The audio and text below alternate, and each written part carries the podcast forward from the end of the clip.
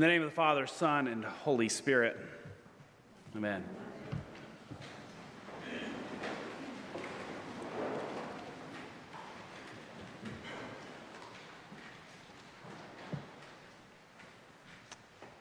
I've been working on a, a, sermon all week about how God's been kind of pushed to the fringes of society and how to embrace God in all things. And um, Friday and Saturday, I put 1,500 words down, which is a little longer than you usually get. Um, trying to make sense, I, I had.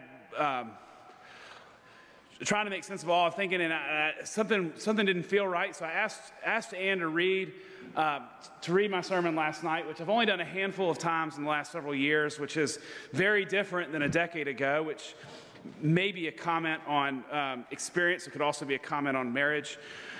Uh, she confirmed what I was suspicious of that I had tried way too hard um, especially after three Bible studies with different groups in the congregation, unpacking the scripture. I had quotes from our Bonhoeffer class, and, and Ann just shook her head. It doesn't work at all. It doesn't make any sense. So I, I did the first, this is the first time I've ever done this. I know I can't play this card again for a really, really long time, but I threw it out completely. And instead, I, I want to look at a, a simple line from our collect. Grant us, Lord, not to be anxious about earthly things, but to love things heavenly. And even now, while we are placed among things that are passing away, to hold fast to those things that shall endure. So I have a different illustration. Um, Many of you know that a large part of my world is defined by youth soccer. My 11 year old and my 9 year old have fallen in love with the sport, and after several years, we're, we're, getting to that point that it actually looks like a recognizable sport, and, it, and it's fun. And I lost my cool yesterday. Now, I think to make this point, I'm, I'm curious if any of y'all would be surprised that I yelled at a 14 year old ref. I'm serious. Is anybody surprised? Like, that's our culture, right? Like, this is maybe this is the real point. Like, this is the culture that we live in.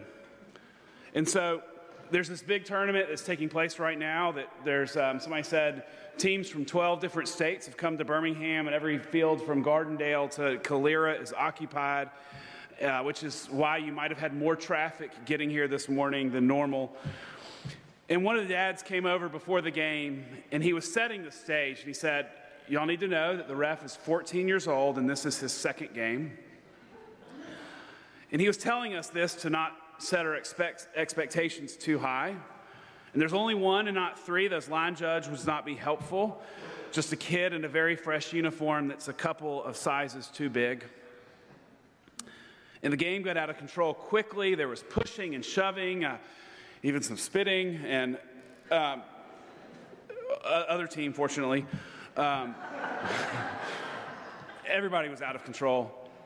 Uh, the game was tied 2 2, and, and, and Jack's team had this incredible incredible play that kind of set up somebody and this like one of the most beautiful shots I've ever seen and they score and they're up with just a couple minutes left and everybody's giving high fives and like this is why we spent all this money on this crazy sport and sidelines are going wild high fives.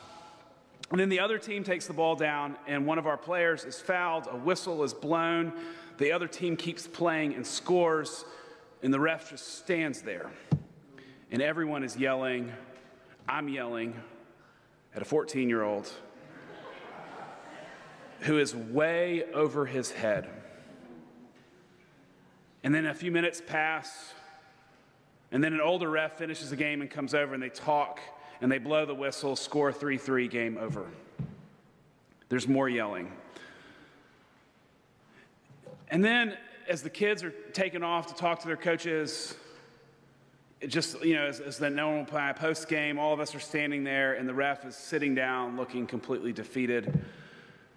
And I think all of us are wondering do we, do we say something negative, positive, encouraging? And I come home and I try to finish the, the, the sermon about pushing God to the edges. Maybe I could have given that one now that I'm making sense of it in my head. But I'm kind of torn up with how I'm, I'm feeling. I mean, I'm. Fortunately, there were some people around that were more grounded. But I, I think I asked that question of, like, are you surprised? Because nobody is, right? Like, why do we actually do the things that we do? What are we trying to cultivate? I mean, I tell, I, I tell my children all the time that, like, the reason you do this is to learn how to have fun. It's to learn how to graciously lose, to win humbly, to be a better person, to be compassionate, to be a teammate, maybe to recognize when someone's over their head, to be kind. And I'm wondering why I'm so anxious about earthly things and fail to love the heavenly things and is really a $10 medal that's been ordered off offline really that important? Or is it more important to cultivate the beautiful world that God has given us and is a gift? Today's gospel is a, it's a familiar allegory. It's a story. It, it, it could be about grace. It could be about God's inclusion because he goes God again goes in and keeps bringing people in, and even that kind of line about no one has hired us. It, it, it could be about forgiveness. All the passages to, that lead up in this passage um, in Matthew are about forgiveness. But Jesus is offering the kingdom of heaven as a vineyard. This image that, that reminds us that the kingdom of heaven is not a place that is far off in the future, it's, it's where we're working today. It's where we're working, we're engaging, we're cultivating, we're taking care of what we've been given. And some people have worked all day, other days, others a half day, and others have just shown up at the very last minute. And they all get the same wage, and it's not surprising that there's a lot of bickering about it being unfair. The kingdom is anything but fair. Instead, it's generous the landowner so wisely asks, Are you jealous because I'm generous? Yes, Lord, I thought it was supposed to be fair. It's this kind of reminder that we, we give these little examples maybe about how we're to think about forgiveness or grace or work, but it's really just another radical flipping over of everything that we were conditioned to, to understand about the kingdom of heaven you know, it's, it's maybe not surprising that um, this week we read this passage on, on Tuesday night as our, our, our, vestry, our vestry meetings begin. Usually we spend about a third of our time as a vestry studying scripture. I don't know if y'all, y'all realize that. Um, and, and there was a comment made that the principles in scripture are, are almost always universally impossible to apply to the real world. Um, because our worldview is built on fairness. Fairness is the engine that runs our economy. It's also the source of tension in our politics and vision for how we'd exist, and it, it probably should be that, that source of tension. But Jesus is always offering us this radical worldview for how we ourselves are to cultivate the kingdom of heaven. In a world bound by the rules of fairness, God offers generosity.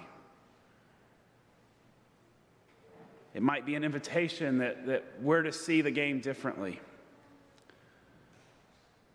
I saw something yesterday morning in the simple statement that our ref is 14 and this is his second game. It didn't hit me at the point, at the moment. it was a reminder that, like, wait a second, we need to be, we need to be kind and remember that this is just a game because there is no way this is going to be fair. It was an invitation to be generous. I'm grateful that some others figured it out before I did. And it's a reminder that we all have work to do to be better. And I'm hoping we can see that charge together. Amen.